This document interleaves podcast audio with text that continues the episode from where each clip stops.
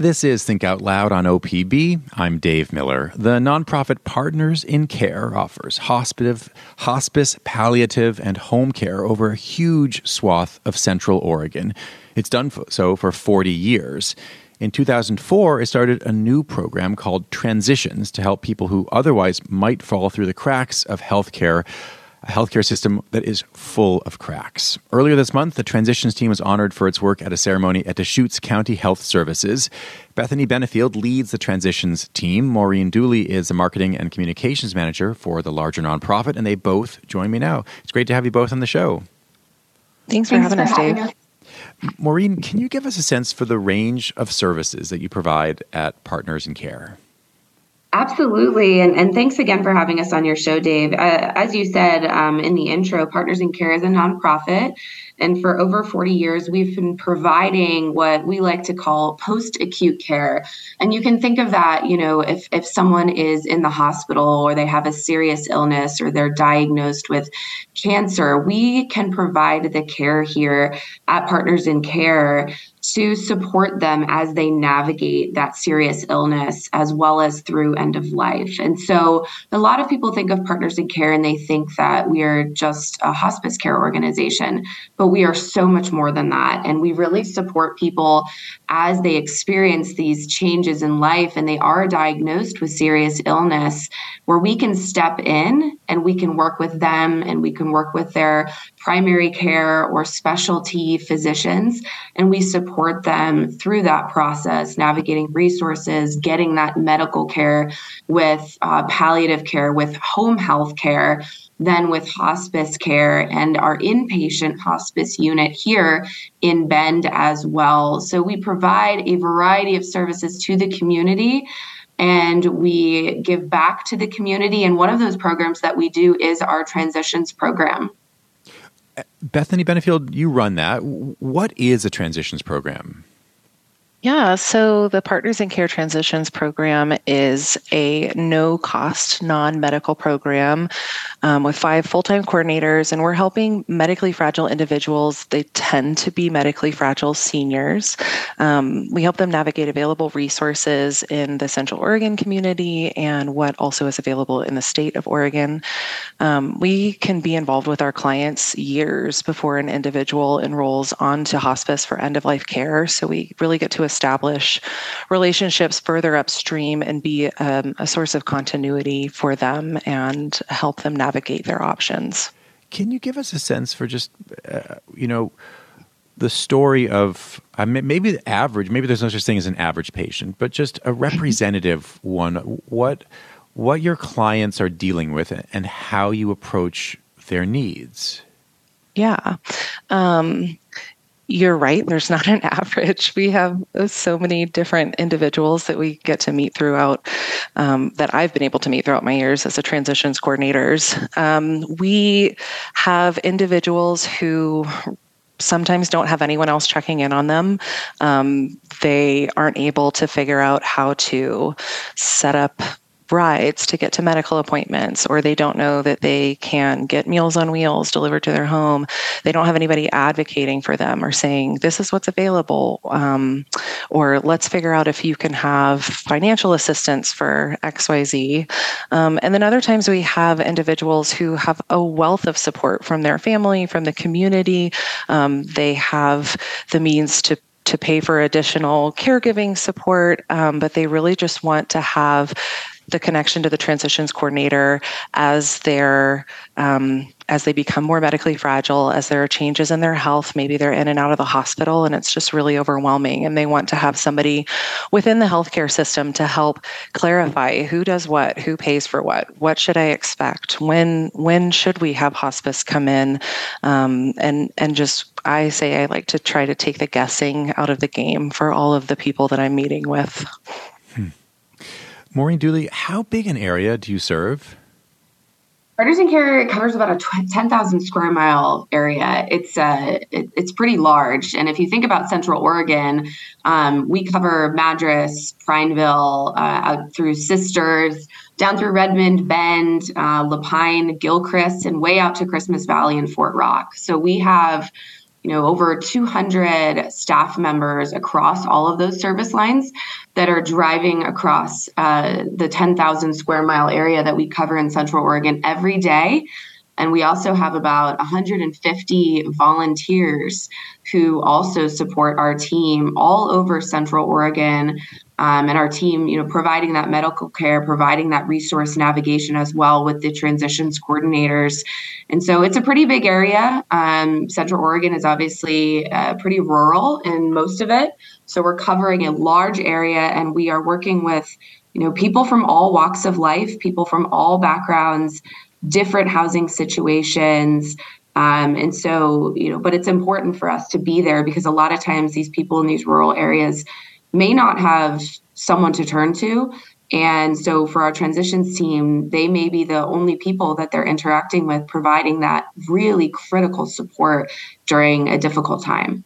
Hmm. I mean, Bethany, it, it almost sounds like what you're responding to isn't just a breakdown of the social safety net, but in some cases, a breakdown just of of social connections. I mean, if if you're the the only person that's there to to talk to people to help them i mean it, that's that's evidence that that something in society has really failed.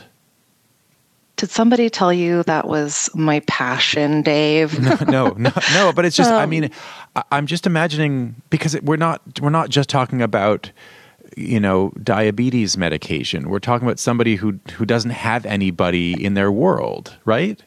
Right um, I think, you know, this is m- my personal opinion. Like, we live in an increasingly individualized society.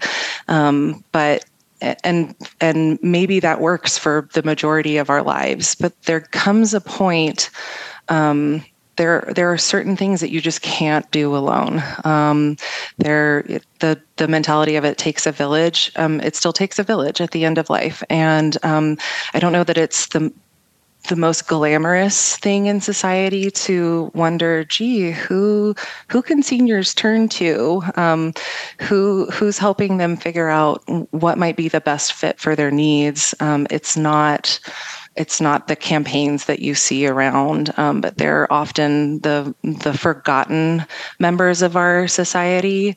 Um, and I just feel really strongly that they still have a right to dignity and to services and to information that isn't a sales pitch, um, and to someone listening to a voicemail and saying, "Oh, that sounds like a scam. Maybe don't call them back." Um, and and just meeting them where they're at and um, helping them feel less isolated and and giving them the information to be empowered to still be in charge of their own care decisions, um, their own life, because you know oftentimes people are like, well, they just need to do this, this, this, but I. If that's not what they want to do for themselves, then they still have the right to determine um, what's important to them, what gives them quality of life, what's meaningful. Hmm. Bethany, has the housing crisis affected your work? It absolutely has. Um, we have, um, like I said, we meet with a wide variety of individuals, and sometimes it's in a gated community, and sometimes it's in an affordable housing complex, um, and sometimes it's down a dirt road off the grid and um, they don't have access to electricity or running water. And um, it becomes increasingly more difficult to get services to them because stable housing is often kind of the base of what is required for at least medical services to be provided.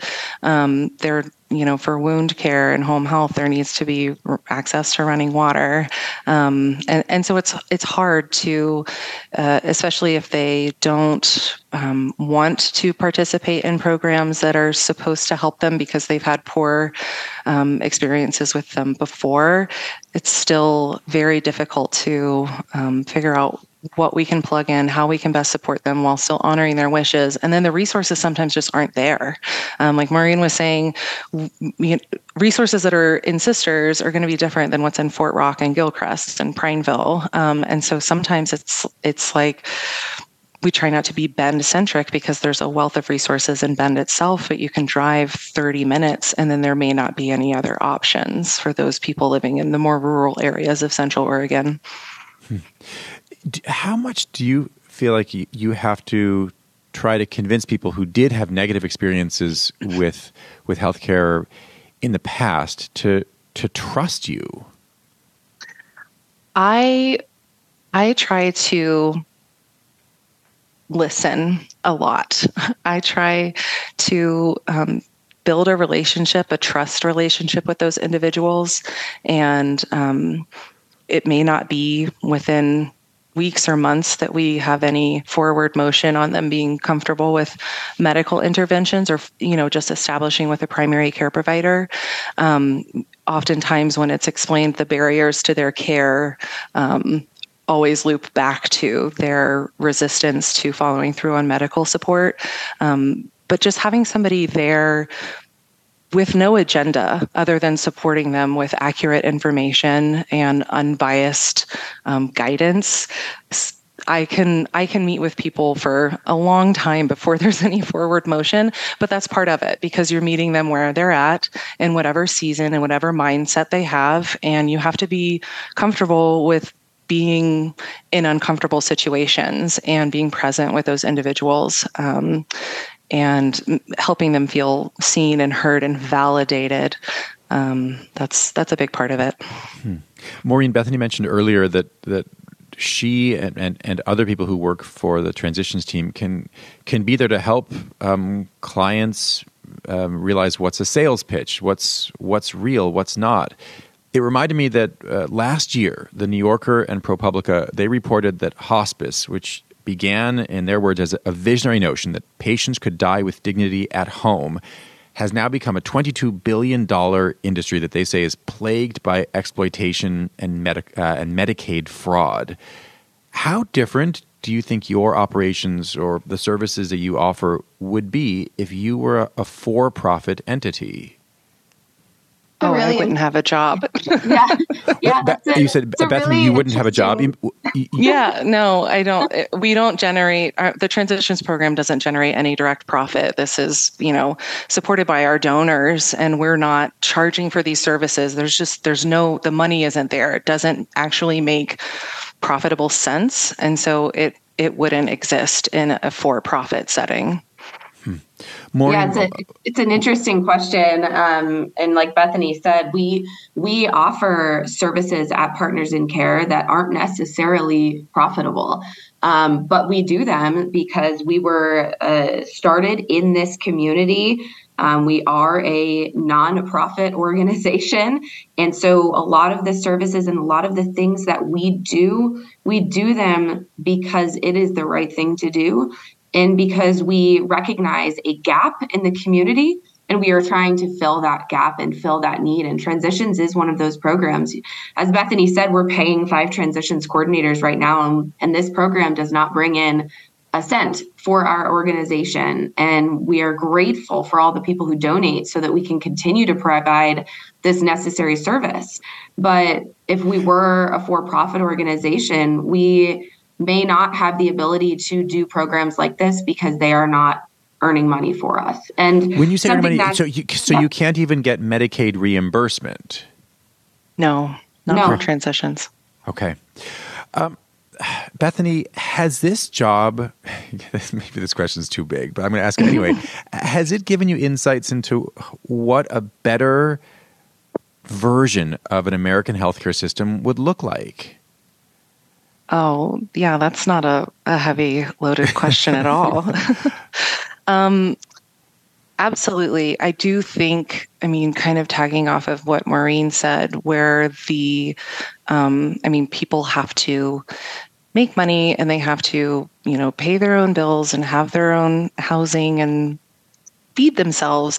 Um, but the focus on profit in the American healthcare system is um, I think taking away from the patients and community needs.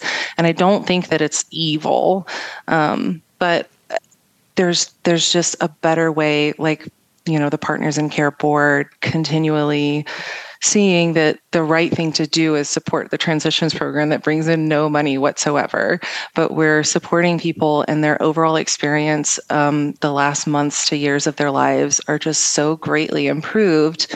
Um, they feel cared for, and that's the goal, right? For healthcare is to help people feel cared for.